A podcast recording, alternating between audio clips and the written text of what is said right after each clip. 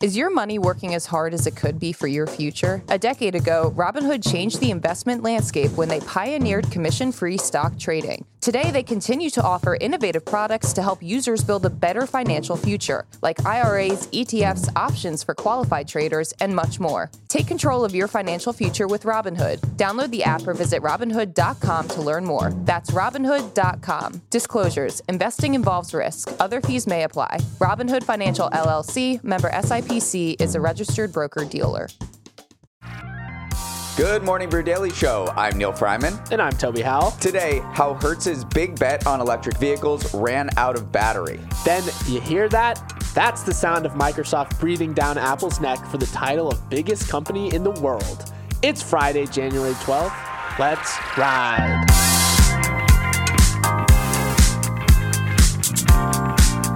We received further confirmation that if you mess with global shipping, the US is going to mess with you.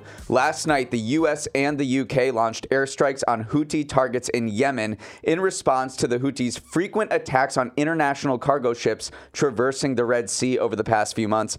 These strikes will certainly jack up tensions in the Middle East and is exactly the kind of wider regional conflict experts had feared since Hamas attacked Israel and Israel responded with its war in Gaza.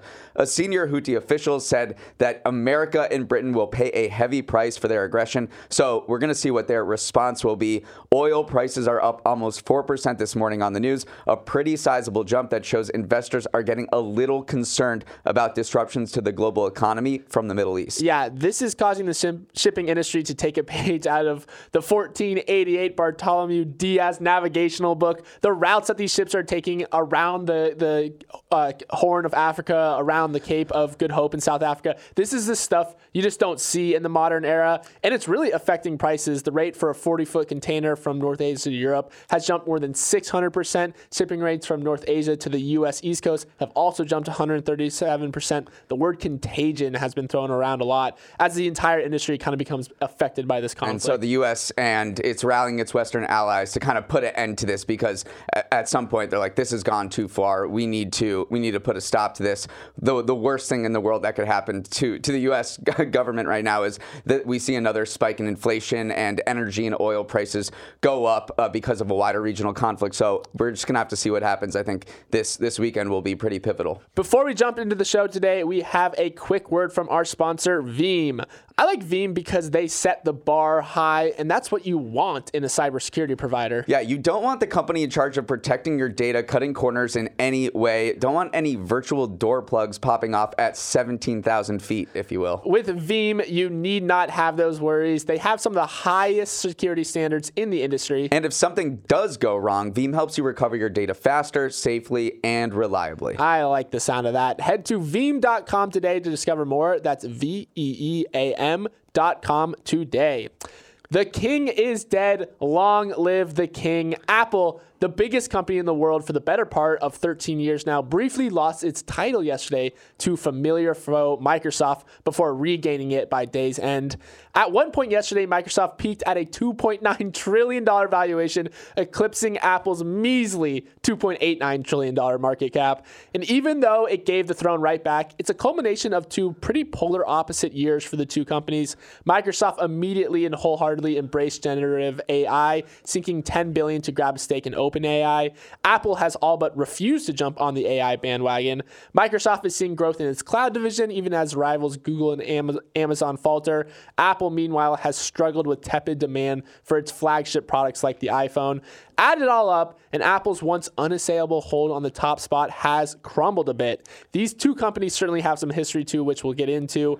I know it's really high in the show, but if you all will allow me, I'm ready to declare Microsoft our stock of the week already, Neal. Yeah, in football terms, these are the Bills and the Eagles. They both have the same record at 11 and 6. Their their market cap is about the same. But heading into the playoffs, the Bills won their last 5 games. That's Microsoft, and the Eagles have dropped the last 4. They're Apple and now there are far more people picking the Bills to win the Super Bowl than the Eagles. And that's kind of where we're at with investor sentiment around Microsoft and Apple. Microsoft is just growing a lot faster than Apple. Just let's look at the previous quarter, Q4. They're about to report earnings. Microsoft is projected to grow its revenue 16%. Apple is projected to grow revenue less than 1%. Yeah, if you dig under the hood, Wall Street expects Apple to report 118 billion in sales, Microsoft around 61 billion in revenue, but that's the thing, it's those different growth projections yeah. that has Wall Street completely looking at these two companies differently. I mean, Apple became the first company whose market value crossed 3 trillion dollars last year before kind of like this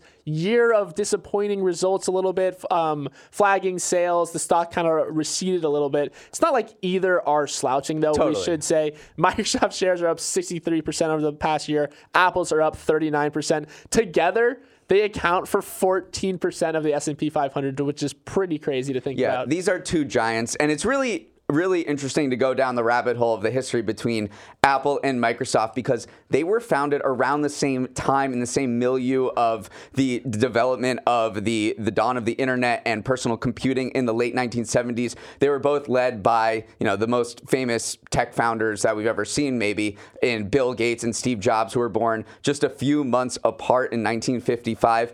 And these two have been both bitter enemies and the best of friends over the course of the last 5 decades. Uh, Microsoft made a lot of its money selling software to Apple's PCs in the early days, but when they sort of started competing against each other with different operating systems, things turned. There was a lot of bad blood. Uh, Steve Jobs has gone on the record saying uh, that Microsoft makes third-rate products and they have no taste. So it's been this interesting tussle between foes and uh, foes and friends for the past few decades. And you know, I don't know if they necessarily compete now, but they in certain areas uh, of have competing browsers and and competing computers but it, it seems like both CEOs, both Tim Cook and Satya Nadella right now, are more interested in partnering rather than fighting. Yeah, it is interesting. Microsoft actually saved Apple back in the day in 1997 when Apple was on the verge of bankruptcy. Microsoft invested $150 million to keep it afloat. So it is interesting how these ripple effects kind of play themselves out years down the line. Now they're competing for biggest company in the world. Looking ahead a little bit, the big thing on Apple's docket is the release of Apple's Vision Pro mixed reality headset. That comes out on February 2nd in the United States if anyone is looking for a birthday gift idea for me. It's really cheap. It's only over $3,500, but you know where to find me in the Morning Brew Daily studio.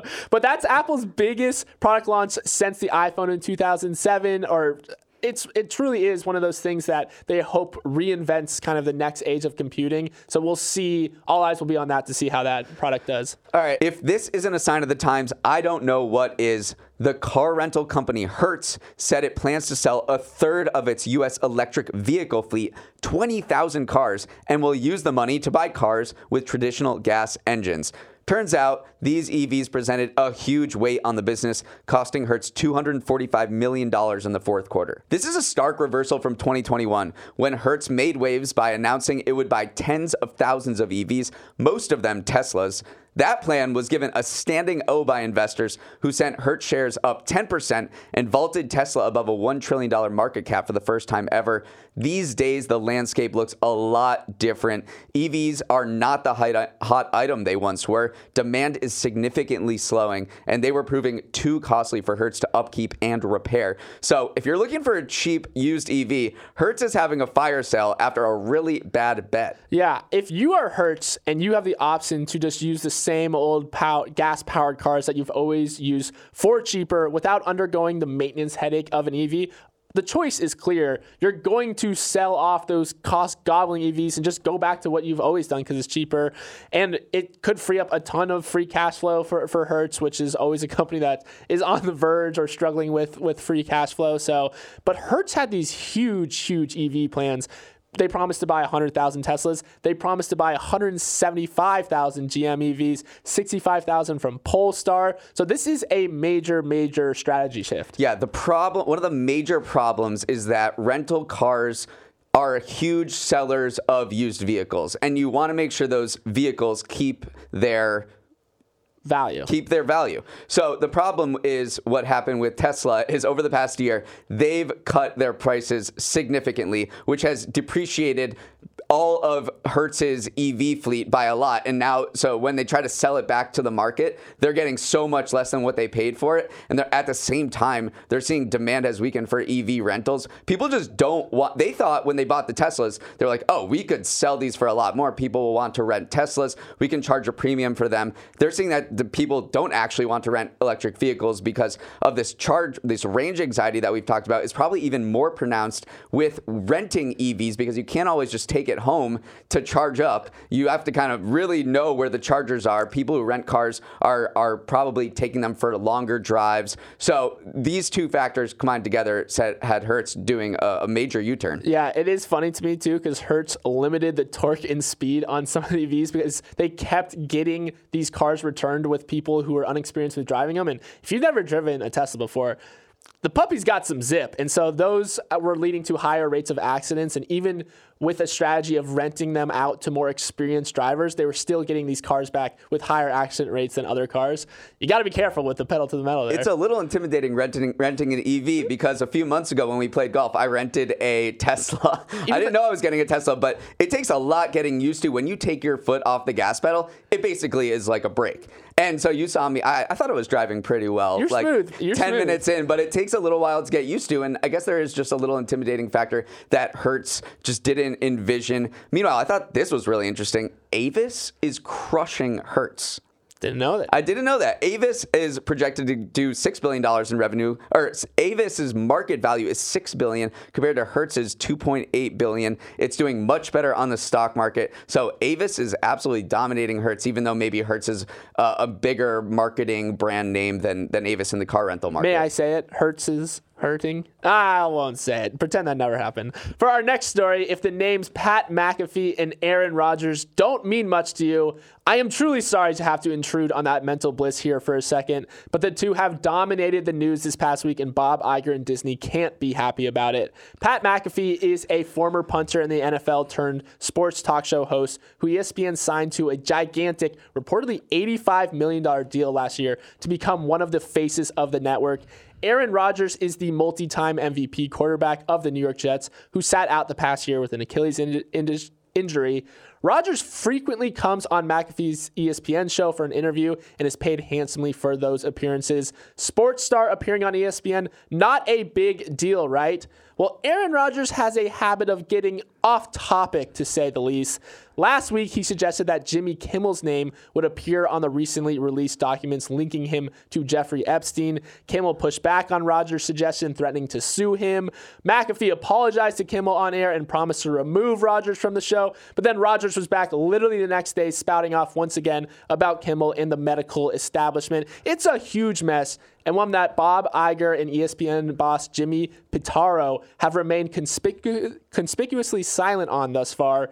Iger and Pitaro are already struggling under a mountain of other problems, namely ushering ESPN into the streaming era, and this is just one more headache to deal with. Yeah, what's striking about this saga, it is it is drama. I mean, this is like reality TV show for for sports talk people, is that in the past, ESPN's balance of power with its talent has been extremely one-sided. You make one mistake, ESPN is cutting you. I mean, we've seen this from Dan Le Batard, Bill Simmons, Sage Steele, the list goes on that if you cross ESPN, you're disposable. We'll just get some other on air talent.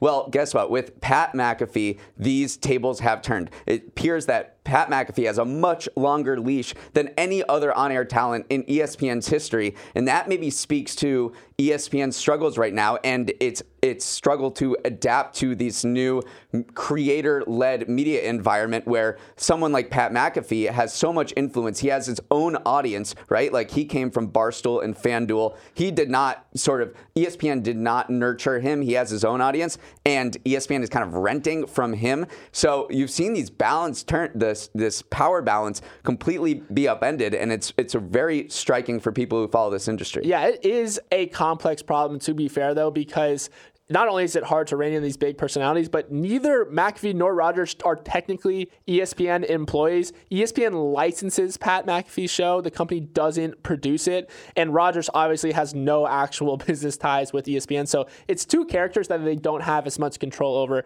as you said, of what they're used to in the past. This also is interesting, too, because the criticism of Pat McAfee comes about because he was hired to this big splashy contract as ESPN was firing a bunch of on-air talent and doing this big cost-cutting mission. And then here comes Pat McAfee with a re- reportedly massive, massive $85 million deal. So there's just tension everywhere you look at. I know, at but it. and and one thing Bob Iger and Disney doesn't tolerate is sort of talent on talent crime. And Pat McAfee has called out a ESPN executive, calling him a rat, and he allowed Aaron Rodgers to go and call out Jimmy Kimmel, who is one of the biggest personalities at Disney because of his show on ABC.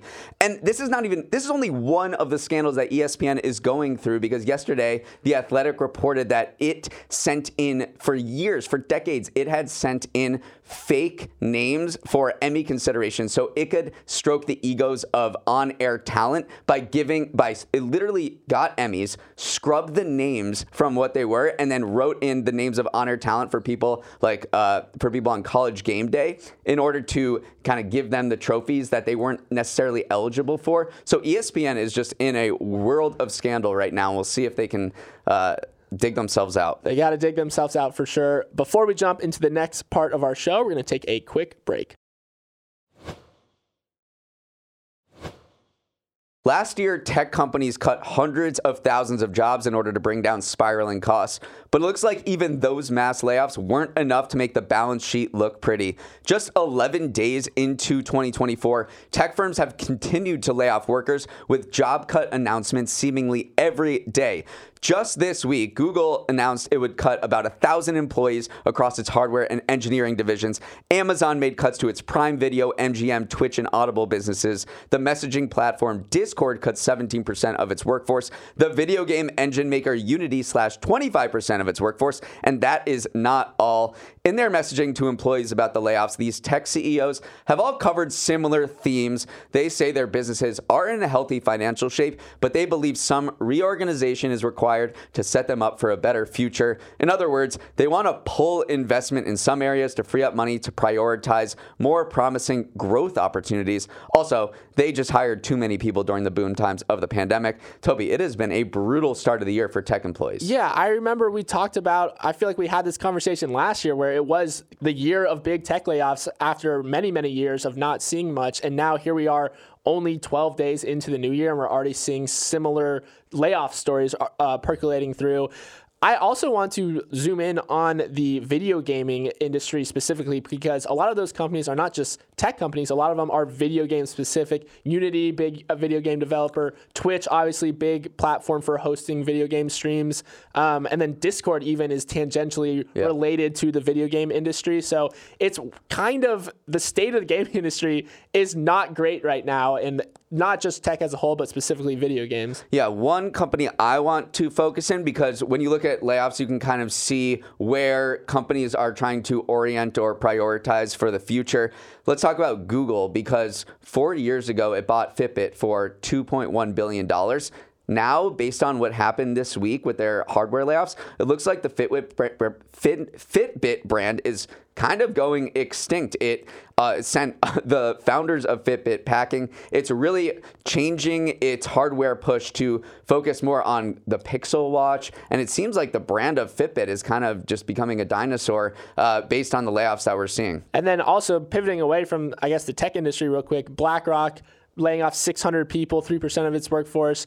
That kind of caps off a, a, a rather large year or stretching back into 2023 of layoffs. 62,000 jobs were eliminated in 2023 by the 20 biggest banks in the world. And now we're seeing BlackRock, the biggest asset manager on earth, laying off part of its global workforce as well. So it's pretty much anywhere you look, tech, banking. There are Media, still too. media as well. There's still some cracks showing in kind of uh, the jobs market. We know sure. that we know that de- December and January are the most popular months for layoffs as executives kind of flip through their budget and and look where they can make things look a little bit better for the quarter. The Consumer Electronics Show, aka CES, is going down this week in Vegas and bringing us a preview of some of the weirdest electronic gadgets and gizmos hoping to make their way into our lives. CES is all about showcasing the weird and wild, so if anything you're about to hear sounds kind of out there, it could be. But it's also a major sales convention, and companies give presentations of their devices and visions of the future with the hopes of landing sales or investments. One of my favorite devices I saw there was the AI powered birding binoculars from Swarovski. They cost 4,799 bucks and help you quickly ID more than 9,000 birds for the rich birder in your life, of course. I also saw an app that lets you pay to go pee called Flush. It allows businesses to rent out their bathrooms for a little extra dough. I love that one. That sounds a little dystopian. It's a little dystopian, but I love it. There's a company offering a BlackBerry style keyboard attachment case for your iPhone, which I know has Steve Jobs rolling over in his grave. But one of the buzziest inventions of the year of CES is an AI device from a company called Rabbit that you wear around your neck and theoretically lets you accomplish tasks you would have had to bust your phone out for previously with just your voice. So, like ordering an Uber or getting takeout pizza, you can just ask the Rabbit R1. Neal, that is what I think people's big takeaway from mm-hmm. this event should be. AI hardware is coming and it's coming fast. Right. There was AI everywhere at uh, CES, but I think this product from Rabbit was probably the most talked about that we saw. They sold out 10,000 units in a single day. I think it cost $199 or something. So they actually have some sales to back it up. And what it is, is we've talked about AI hardware and companies trying to crack the code by um, not re- by kind of re-envisioning the smartphone, saying that the smartphone was for a different era where there wasn't generative AI. Now that there is, maybe we should reimagine our devices to better sync up with what that kind of software can do.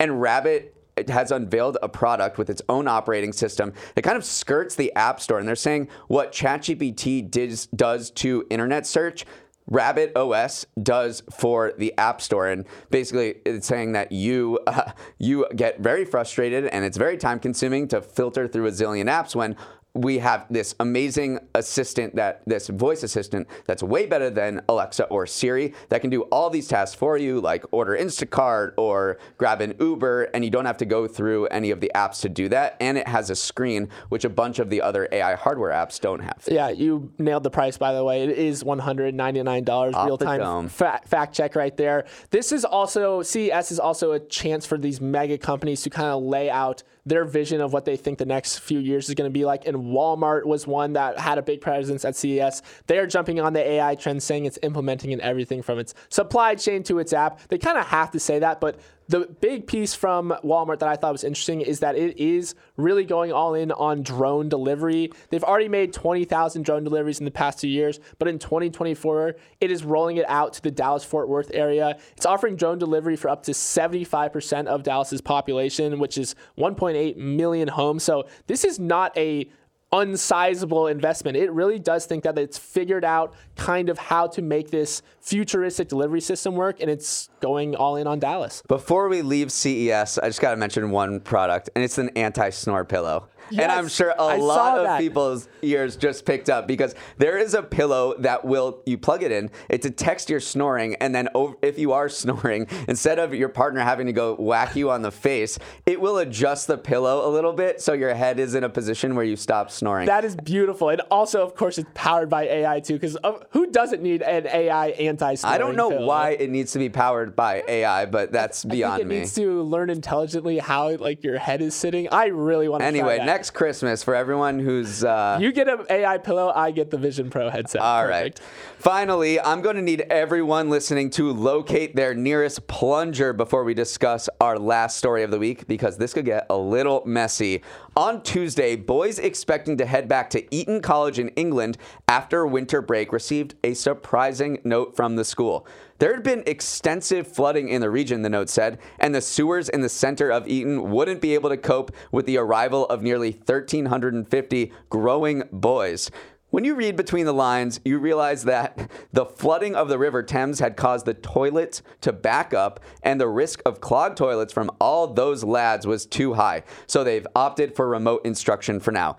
Maybe this wouldn't be a story if it was any other high school, but Eton is not like any other high school. It is perhaps the most famous public school in the world, with over a third of the UK's prime ministers, Prince Harry and William, and a bunch of other celebrities having been educated there. It costs more than $60,000 a year to attend. So, for many people, there was a heavy dose of Schadenfreude seeing such a fancy school being closed down by poop concerns. Come on, it's a little funny. You have this grand institution being laid low by the most mundane of problems. You gotta laugh a little bit. I do think that is funny that they specifically called out the Centurion won't be able to cope with the arrival of 1,350 boys. They can do damage. They can do a lot of damage. Yeah, the Thames is a beast right now. It's sitting just inches below levels not seen in at least a decade. There's just been so much rain over there, and you just never know what the effects might have. And I did certainly didn't expect to be reading about Eton's sewage system capabilities, but, but here we are. I, I definitely recommend everyone going down the rabbit hole of the Wikipedia on Eaton because it is a fascinating place with various houses competing against each other. I mean, I didn't understand like half of the article because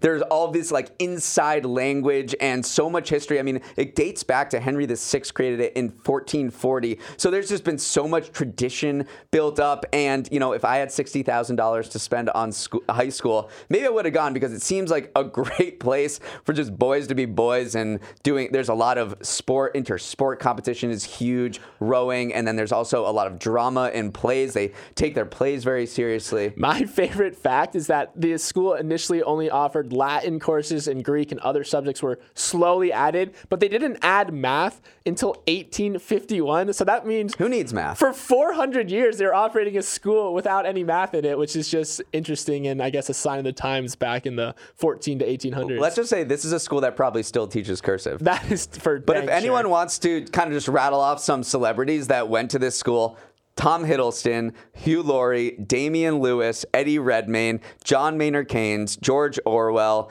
Percy Shelley. So a lot of famous people and smart people have gone through those halls. Of course, it has been criticized so many times for being this super elite place that doesn't let you know that's been very homogenous, very white, and has taken a lot of steps recently to improve its scholarship base, get more minorities, LGBT people in there. So it's not just this you know, monolith, monolith, yeah, oppressive, elitist place. But I think that reputation will just kind of carry with it for a long time. Now they're going to carry their bad sewage reputation for the next few years. So that'll be interesting. Okay, that is a wrap on our shows for the week. Toby, what is our swing thought for the weekend? Our swing thought for today is quote, Happy Friday. Here's to all of us who made it through another week of faking adulthood from the blogger Nene Hoffman. And yes, it may sound corny, but science says just faking a smile can change our mood. So if you ever feel like you're faking adulthood, that's actually the same thing as just doing the dang thing. So don't be so hard on yourself. Fake it till you make it. Okay, I love that one, Toby.